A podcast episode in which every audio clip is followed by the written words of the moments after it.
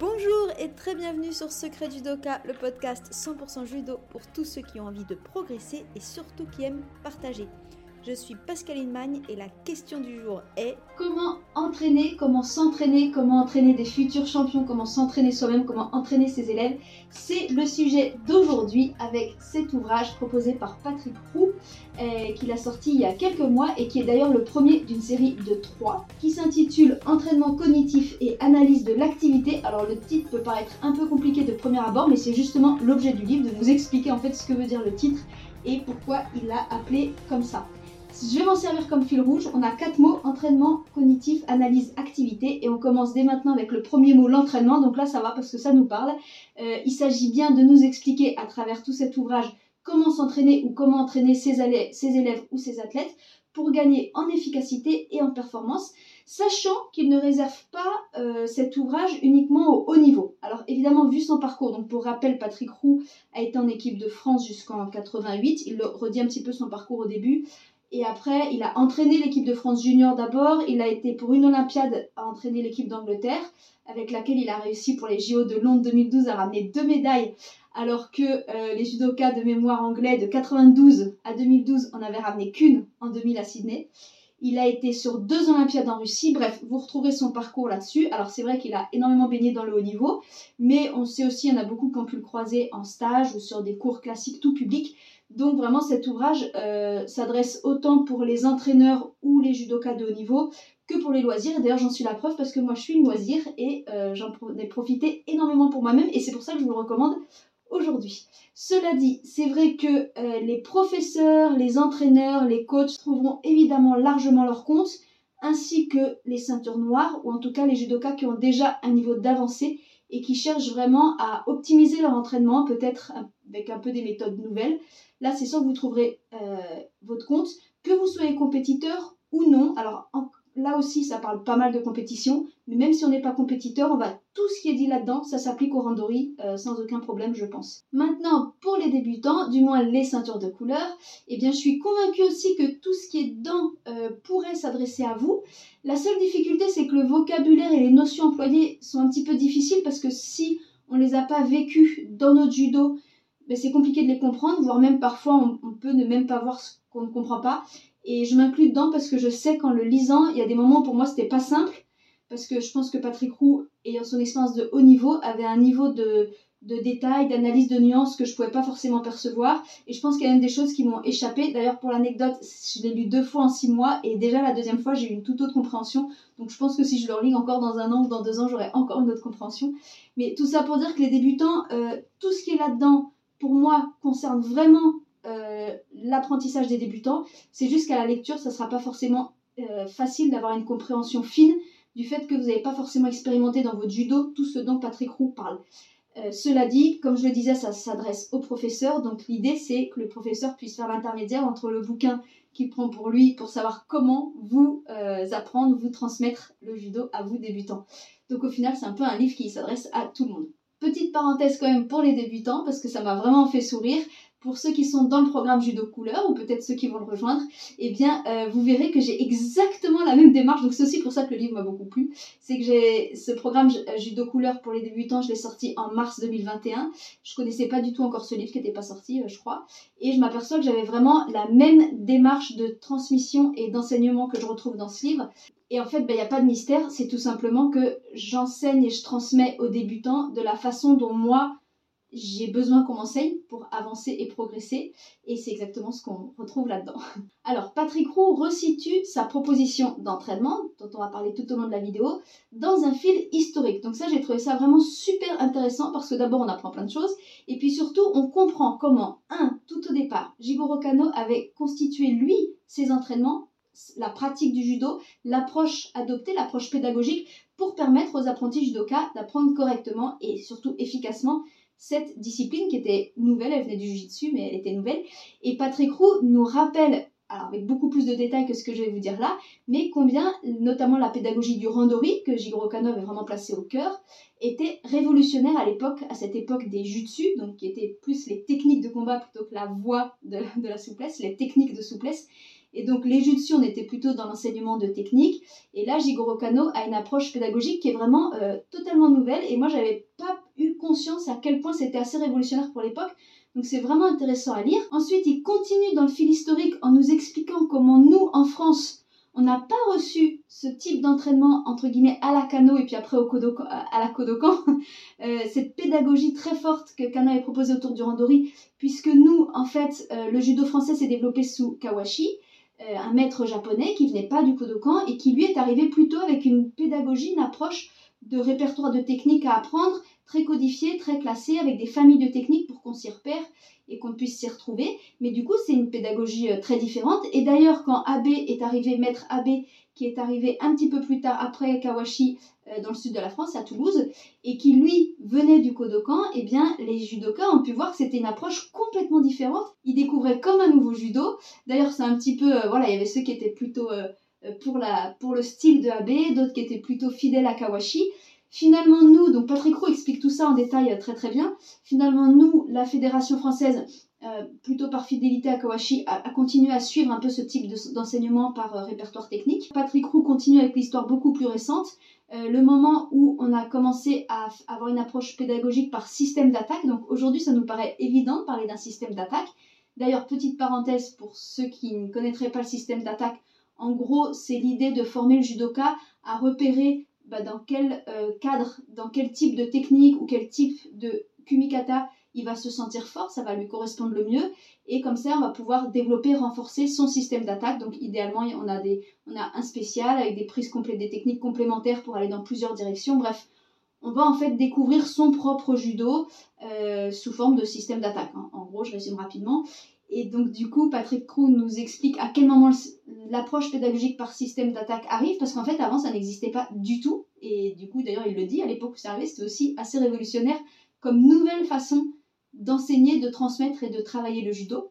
Et là, aujourd'hui, bah, c'est l'objet de ce livre, c'est que lui, il propose encore quelque chose, entre guillemets, de révolutionnaire, en tout cas de quelque chose de très différent. Donc, sans mettre du tout à la poubelle ni le répertoire technique, évidemment, ni le système d'attaque, que lui trouve très intéressant et utile, mais comme il l'explique très bien tout au long du livre, incomplet. Et en fait, d'après lui, si on développe entraînement cognitif, analyse de l'activité dont on va parler dans cette vidéo, et vous aurez tout le détail dans le livre, eh bien, on peut largement améliorer l'efficacité, la performance d'un entraînement euh, et les résultats sur le tatami en combat. Alors, qu'est-ce qu'il propose Justement, venons-en au deuxième mot, cognitif. Euh, là, il y a tout un chapitre assez important qui reprend ce que veut dire ce mot, cognitif, et comment on peut s'en servir, avec notamment des exemples pris dans d'autres sports, euh, ce que j'ai beaucoup aimé. L'idée étant de s'intéresser aux sciences cognitives pour s'en servir à l'entraînement de judo et optimiser euh, bah, notre entraînement. Donc bien sûr, je ne vais pas réexpliquer tout en détail avec la justesse et les mots précis qu'utilise Patrick Roux ce que signifie cognitif et tout ce qu'on peut faire autour de ça. Mais en tout cas, ce qu'on peut retenir, c'est l'idée que l'apprentissage, il est, j'ai envie de dire, multivectoriel. C'est pas un terme utilisé par M. Roux, mais on va dire ça. L'apprentissage est, multiple. Il passe par plein de sens différents. Euh, que le cerveau, qui est bien meilleur que la meilleure des meilleures intelligences artificielles, va euh, agréger, il va pouvoir capter toutes ces informations par tous ces différents sens et euh, en tirer de l'apprentissage en nous donnant cette immense capacité d'adaptation.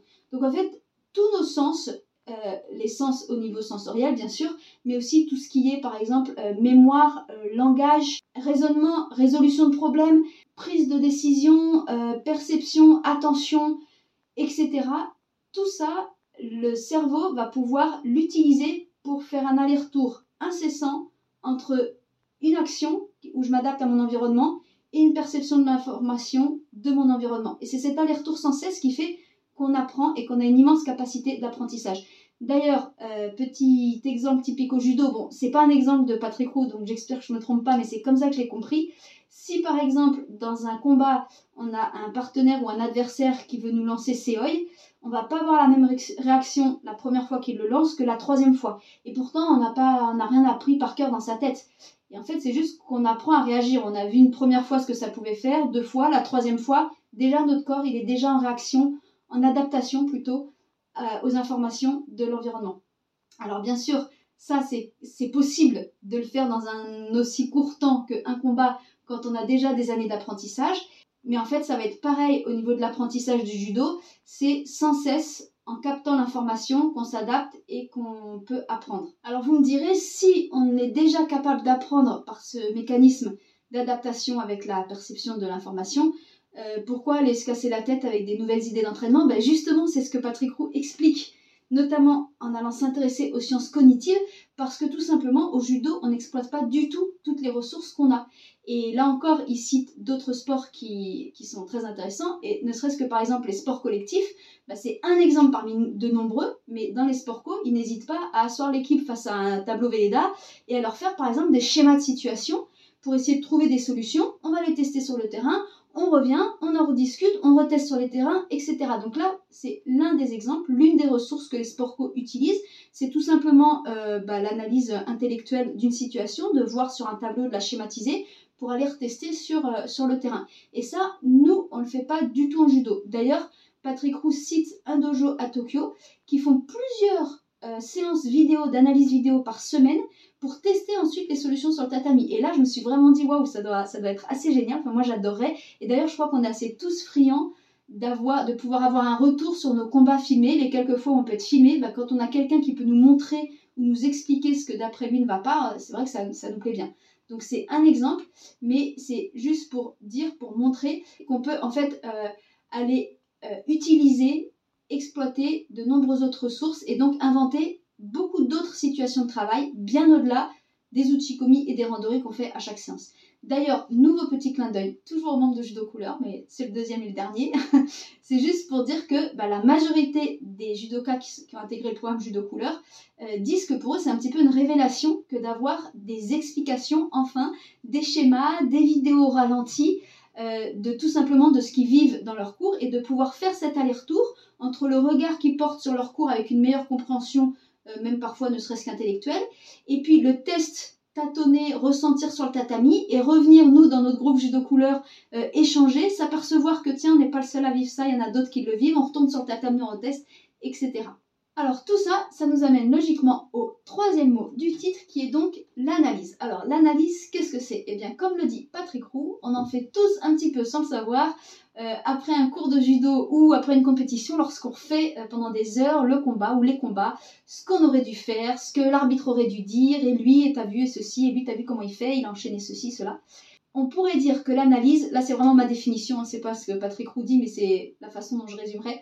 On pourrait dire que l'analyse, c'est en fait la capacité d'observation avec multiples critères euh, pour en tirer des enseignements et évoluer tant dans sa pratique que dans euh, l'enseignement, bien sûr. Donc, encore une fois, c'est juste ma définition, mais c'est pour annoncer la couleur de ce nouveau paragraphe. Euh, Patrick Roux, lui, il prend à nouveau l'exemple d'autres disciplines, comme par exemple la prépa physique, euh, qui est une discipline qui a été extrêmement observée dans le sens où on a fait des études, des recherches, on a établi des protocoles, on a fait des, même des expériences, etc. Et aujourd'hui, on a une connaissance très pointue de la préparation physique, ce qui permet d'avoir des entraînements hyper adaptés et précis selon les sportifs de profil, euh, les profils de sportifs, selon les objectifs etc. Et en judo, bah, c'est pas vraiment le cas encore. Et l'un des problèmes que ça pose et que Patrick Roux explique très très bien, c'est que en plus de tout simplement manquer de connaissances précises sur notre discipline, hein, des connaissances qu'on pourrait accroître, comme par exemple avec la recherche en biomécanique, ici, à un moment donné une étude vraiment intéressante qui a été faite par un judoka sur euh, deux techniques avec plusieurs sportifs de haut niveau où ça a été filmé, tout a été repéré de façon assez précise. Et donc c'est vrai que quand on accroît cette connaissance, par exemple, d'une technique, bah, ça permet d'être beaucoup plus précis au moment du travail de la technique ou de la correction, etc.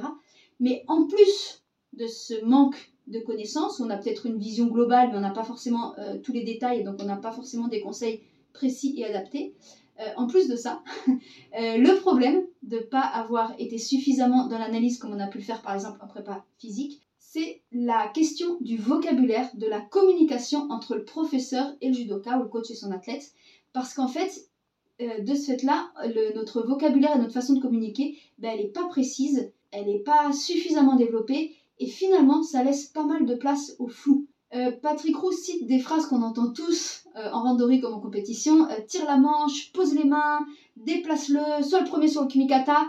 Mais en fait, quand on y pense, c'est des phrases assez généralistes. Et d'ailleurs, posez-vous la question sur le type de phrase que vous entendez vous, et qui donc signifie que c'est probablement un domaine où vous avez progressé.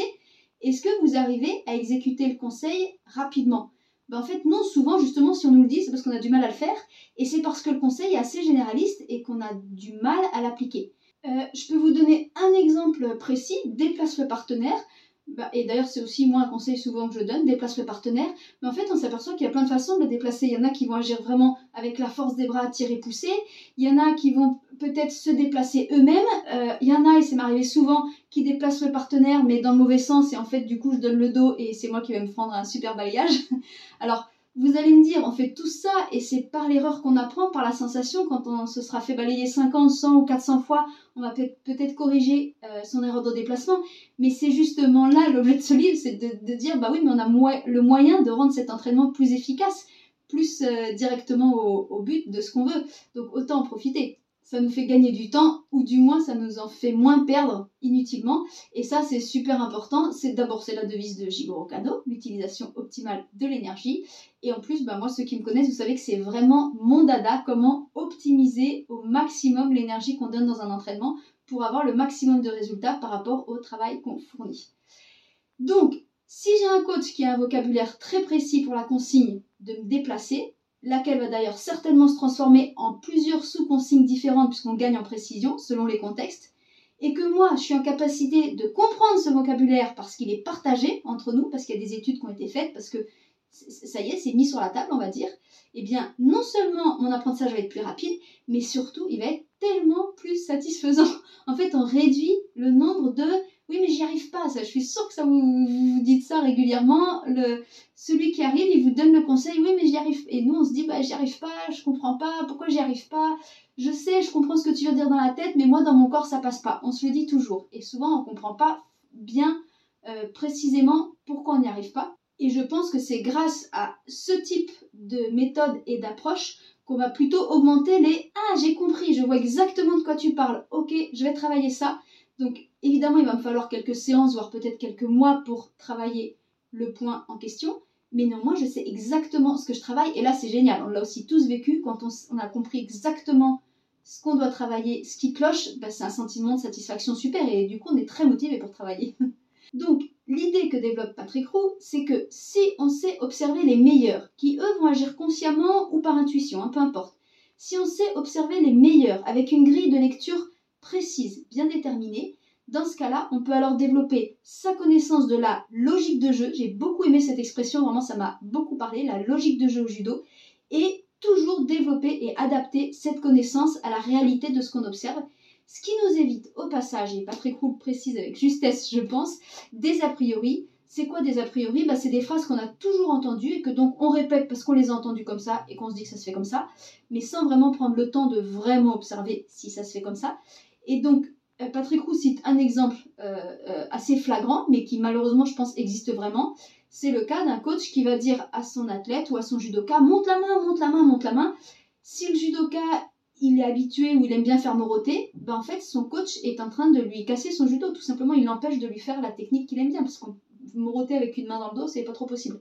C'est d'une bonne intention de la part du coach. Lui, il a envie de transmettre comment lui, il a réussi le judo, comment peut-être lui, il a gagné plein de combats. Donc, c'est vraiment d'une bonne intention, c'est juste qu'il n'a pas la grille et les outils pour observer suffisamment son judoka et son athlète, de 1, et 2, ben, il n'a pas la pédagogie qui est proposée là-dedans, qui est que justement, on part, on fait ces allers-retours incessants entre l'expérience et l'analyse pour partir vraiment de ce que vit euh, le judoka. Donc lui, il est juste dans une transmission entre guillemets unilatérale de ben moi je sais que ça a marché comme ça pour moi, donc je te dis de faire comme ça. Et ça, franchement, bah, moi je le vois, j'ai beaucoup de judokas qui m'aident et je les remercie parce que 9 fois sur 10, c'est des conseils très précieux. Mais c'est sûr et certain que c'est toujours des conseils qui leur conviennent à eux, en fait. Enfin, pas toujours, mais la majorité du temps, ils me transmettent comment eux réussissent le judo et c'est à moi d'adapter. J'ai d'ailleurs un exemple euh, qui est peut-être plus parlant que, celui que je viens de vous donner sur Moroté et qui m'a énormément marqué. Et d'ailleurs, je m'adresse à, tous les professeurs si jamais au cas où ça, ça vous fait tilt, euh, c'est que moi je suis gauchère. Et donc bien sûr, euh, beaucoup de professeurs, surtout quand on est enfant, lorsqu'ils démontrent une technique à droite, prennent le temps de la montrer à gauche. Mais en fait, moi, je me suis aperçue assez rapidement que de, transférer ce que je voyais à droite à gauche, c'est pas très compliqué. Parce qu'en fait, très vite, comme je pouvais pas me baser sur droite-gauche, je me suis basée sur revers-manche. Et d'ailleurs, à tel point qu'aujourd'hui, ça devient compliqué pour moi de savoir si une technique est à droite ou à gauche. Pour moi, elle est juste euh, côté manche, côté revers. Du coup, droite-gauche, je me le mélange un peu. En revanche, ce que j'ai mis des années à comprendre, parce que justement, je pense qu'il nous manquait ça, euh, c'est que bah, les professeurs qui sont droitiers, 80% de leurs cours sont sur des situations en garde emboîtée, parce que comme ils sont droitiers et qu'ils rencontrent énormément de, droitiers, bah, c'est sûr que 80% de leur judo, c'est de la garde emboîtée. Donc c'est ce qu'ils enseignent, mais ils ne le précisent pas parce que pour eux c'est naturel. Et les rares fois où ils vont dire tiens, on va être en situation de garde opposée, pour les rares fois où ils rencontrent un gaucher, là il le précise. Il dit bah si vous êtes en garde opposée, voilà comment on agit. Donc ça, très bien. Pour tous les droitiers, c'est top. Mais pour un gaucher, les gens sont toujours surpris quand je dis Ah, j'aime pas les gauchers. On me dit Bah oui, mais t'es gauchère. Je dis Bah oui, mais moi, en tant que gauchère, je rencontre majoritairement des droitiers. Donc pour moi, le judo naturel, c'est un judo de garde opposée. Sauf que comme ça n'a jamais été formulé, pendant plusieurs années, j'ai voulu appliquer ce qu'on m'enseignait en technique en garde emboîtée sur du randori en garde opposée. Parce que j'avais pas fait le lien, j'avais pas fait la distinction, j'avais pas forcément remarqué que j'étais dans une situation différente. Quand pendant des semaines et des semaines, on nous dit là, il faut tourner du côté de la manche, euh, là, il faut déséquilibrer de ce sens-là, etc., etc., bah, en fait, moi, j'applique avec mon partenaire et quand je suis en randonnée, j'essaye de faire la même chose, sauf que euh, ça marche pas du tout puisque je suis en garde opposée. Et je vous assure, encore aujourd'hui, encore il n'y a pas longtemps, en compétition, on a un qui s'est évertué à me dire Mais faut que tu attrapes la manche d'abord, la manche d'abord. Et en fait, pour moi, ça n'a pas de sens. En garde opposée, je vais pas attraper la manche d'abord, vu qu'on est en, situation de miroir. Donc, bon, peut-être que c'est possible d'attraper la manche d'abord, mais en tout cas, c'est pas du tout mon, attitude naturelle. Donc voilà, c'était pour vous citer un exemple précis de, quand on n'analyse pas et qu'on est plutôt dans des injonctions qu'on a toujours entendues et que du coup on fait comme on a appris, bah, parfois on passe à côté de choses très importantes. Bon, revenons à nos moutons. Patrick Roux, lui, il propose une grille de lecture en cinq étapes. C'est ce qu'il appelle son modèle Hajime Mate. Euh, parce que c'est un modèle qui a la particularité de s'appliquer sur chaque séquence d'un combat et non sur le combat en entier, même si après évidemment on peut l'appliquer sur le combat en entier, mais là on regarde vraiment chaque séquence entre Hajime et Mate. Donc pour chaque séquence, il y a cinq étapes qu'on regarde, et pour chaque étape, il va détailler des exemples d'analyse qu'on peut faire, avec la référence d'ailleurs à des judokas connus qui sont dans certaines tactiques très précises. Donc ça, c'est vraiment génial parce que c'était vraiment ma partie préférée. Non seulement euh, j'avais jamais pris conscience que dans entre un hajime et un maté, donc sur quelques secondes, on pouvait différencier cinq étapes. Ensuite, donc encore une fois, je vous recommande vraiment la lecture de ce livre. Je vais pas vous refaire tout le modèle parce que c'est le but, c'est que vous puissiez avoir le, le détail, puis c'est beaucoup beaucoup mieux expliqué avec des termes plus précis par Patrick Roux que par moi. Mais donc, entre un hajime et un maté, on a donc cinq étapes à repérer. Donc déjà, rien que de les découvrir, pour moi, c'était une révélation. Ensuite, sur chaque étape, il donne plein d'exemples de différences de stratégies, de types de travail. Donc là, c'est aussi génial. Et en plus, parfois, il les associe à des judokas connus, qu'on connaît, et qui sont spécialistes de ce type de tactique. Donc ça parle tout de suite. Et moi, il y a des choses que j'avais jamais vues. Donc c'est vraiment super de se dire, ah d'accord, lui, il est dans, dans cette... Euh, euh, tactique-là. Et sachez que sur les cinq étapes, rien avant même de toucher le kumikata, il y a déjà des stratégies différentes. Donc je vais juste vous donner ça comme exemple pour vous montrer jusqu'à quelle précision on peut aller. Avant même euh, d'aller chercher le kumikata, ben, on s'aperçoit qu'il y a des judokas, donc ça c'est vraiment Patrick qui explique avec les, comme je disais, des exemples précis. Euh, des judokas qui vont être plutôt statiques, d'autres qui vont euh, beaucoup se déplacer. Comment? Pourquoi? Il y a des judokas qui vont avoir envie d'aller chercher le kumikata en premier, d'autres qui vont être plutôt à laisser l'autre dévoiler son jeu pour réagir par rapport à ça. Donc il donne tout ce type de détails avant même de prendre le kumikata. Et il fait ça pour les cinq étapes à observer juste entre un hajime et un maté, vous l'avez compris. Donc ça c'est vraiment génial parce que en fait ça permet euh, petit à petit de développer comme un protocole de combat en fait. Euh, pour moi en tout cas ça a complètement changé ma compréhension du jeu que j'ai maintenant envie d'appeler un jeu. Les combats de judo, c'est un jeu. Parce qu'au final, je voyais le combat comme un combat, une unité, voilà, dans laquelle il fallait être fort au kumikata et savoir bien placer sa technique. En gros, pour moi, ça se résumait à, ça. Hein. Savoir être rapide, être fort. Euh, pour l'ensemble, je savais qu'il fallait quand même un bon mental et de la confiance en soi, donc bon mental en termes de concentration, parce que j'ai bien compris que si on se relâche une ou deux secondes, bah, on peut partir tout de suite. Euh, de la confiance aussi, parce que j'ai bien compris que si on partait perdant d'avance, ça marchait pas. Donc pour moi, c'était ça un combat de judo, et du coup, bah, tout simplement, j'allais travailler là-dedans, faire de mon mieux, travailler encore, euh, faire de mon mieux, choper un conseil de telle personne, mais en même temps, il y a lui qui me dit ça, et lui m'a dit ça aussi, donc j'essaye de faire ma propre soupe, je teste des choses, il y a des choses que je mets de côté parce qu'intuitivement, je me dis que non, ça c'est pas pour moi, ça me correspond pas et je fais ma soupe à ma sauce, si je puis dire. Après ce livre, là, et eh bien en fait, c'est comme si le combat de judo, pour moi, s'était totalement élargi et agrandi, et que je voyais plein, plein, plein d'éléments de jeu, de façon très, très claire et précise, les uns à côté des autres, avec tous les liens possibles, les uns avec les autres. Et là-dedans, j'ai vraiment l'impression que oui, je peux jouer. C'est-à-dire que je me dis que maintenant, c'est à moi de jouer là-dedans, de savoir exactement où je travaille, ce que je teste, à quel moment je travaille juste ça, à quel moment je travaille les liens, à quel moment j'ai envie d'aller travailler ça et encore d'autres liens. Et une fois que je teste des choses, qu'est-ce que je garde? Comment en fait je construis mon jeu? J'ai vraiment cette sensation-là. Et c'est ça l'énorme, énorme apport de la méthode proposée ici, d'après moi, de ce Hajime Maté modèle. Sachant qu'encore une fois, là, c'est proposé sur, donc entre l'Hajime et le Maté. Mais bien sûr, après, le but c'est de le faire entre les différentes séquences aussi d'un même combat. Euh, pour, comme on dit souvent, de façon encore très générale, gérer son combat. Euh, donc là, vraiment, je suis passée d'une grosse masse avec quelques gros éléments difficiles, comme le kumikata, la technique, le sol, à un super terrain de jeu très clair, euh, aussi clair que complexe d'ailleurs. Alors quand je dis complexe, ça ne veut pas dire que c'est difficile ou illisible, ça veut dire que c'est très multiple et très riche. D'un seul coup, je vois mais vraiment plein, plein, plein, plein d'éléments. Et la, seule différence, c'est que là, c'est comme si j'ai la carte pour me balader là-dedans, et du coup, c'est vraiment génial. En fait, je me dis, c'est comme quand on voit une grosse montagne et qu'on se dit, bon, ben, je vais y aller tout seul. Et du coup, bah, potentiellement, on se perd, on ne sait pas par où prendre. Ça nous paraît pour le coup vraiment une grosse montagne. Ou je vois toujours cette même grosse montagne et j'ai un guide qui m'y emmène. Et du coup, au fur et à mesure de l'ascension, je vois mille choses super belles les sapins, la neige, les machins, les fleurs. Enfin, en tout cas, je vois tous les détails, mais en sachant toujours exactement où je suis. Et c'est justement un argument important qu'apporte Patrick Roux, très important même, c'est que lorsqu'on sait où on est, eh bien, non seulement on peut progresser plus vite parce qu'on sait où on va aussi, on peut performer mieux, mais ça permet aussi d'avoir des repères solides. Et ça, il en parle très souvent des repères, c'est super important. En tout cas, moi, ça m'a tout de suite parlé. J'ai dit, bah, il me faut absolument ces repères. Euh, un, en compétition, quand on peut se retrouver un petit peu débordé par les émotions, euh, où tout va très vite, voilà, la situation n'est pas les la même qu'au club eh bien, si on a ces repères précis, on sait à quoi se rattacher. Et franchement, je l'ai déjà essayé en randonnée, ça change tout. Enfin, moi, ça m'a, changé mes randonnées. Et puis, euh, de ces repères solides, bah, encore une fois, j'y reviens, je l'en parlais au début, ça permet d'avoir un langage commun entre l'enseignant ou le coach et les judokas. Et plus on a la capacité d'échanger avec des termes précis, ces fameux repères, plus on peut recevoir, nous en tant que judoka, mais aussi transmettre en tant qu'enseignant. Les deux sont gagnant-gagnant, je pense. Donc moi personnellement, je me suis fait mon plan de travail là pour les mois qui viennent euh, parce que j'ai toujours eu l'habitude de prendre quelques notes après mes entraînements, mais là du coup j'ai changé le contenu de mes notes parce que je le fais à travers la grille de lecture qui est proposée là, ce qui est vraiment beaucoup plus riche et surtout constructif.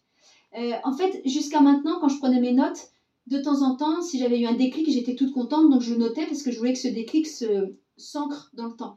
Là, avec la grille de lecture, c'est à chaque cours que j'ai des déclics, c'est plus des déclics, c'est juste de la construction. C'est comme si j'avais des nouvelles lunettes en fait. Donc ça c'est vraiment top.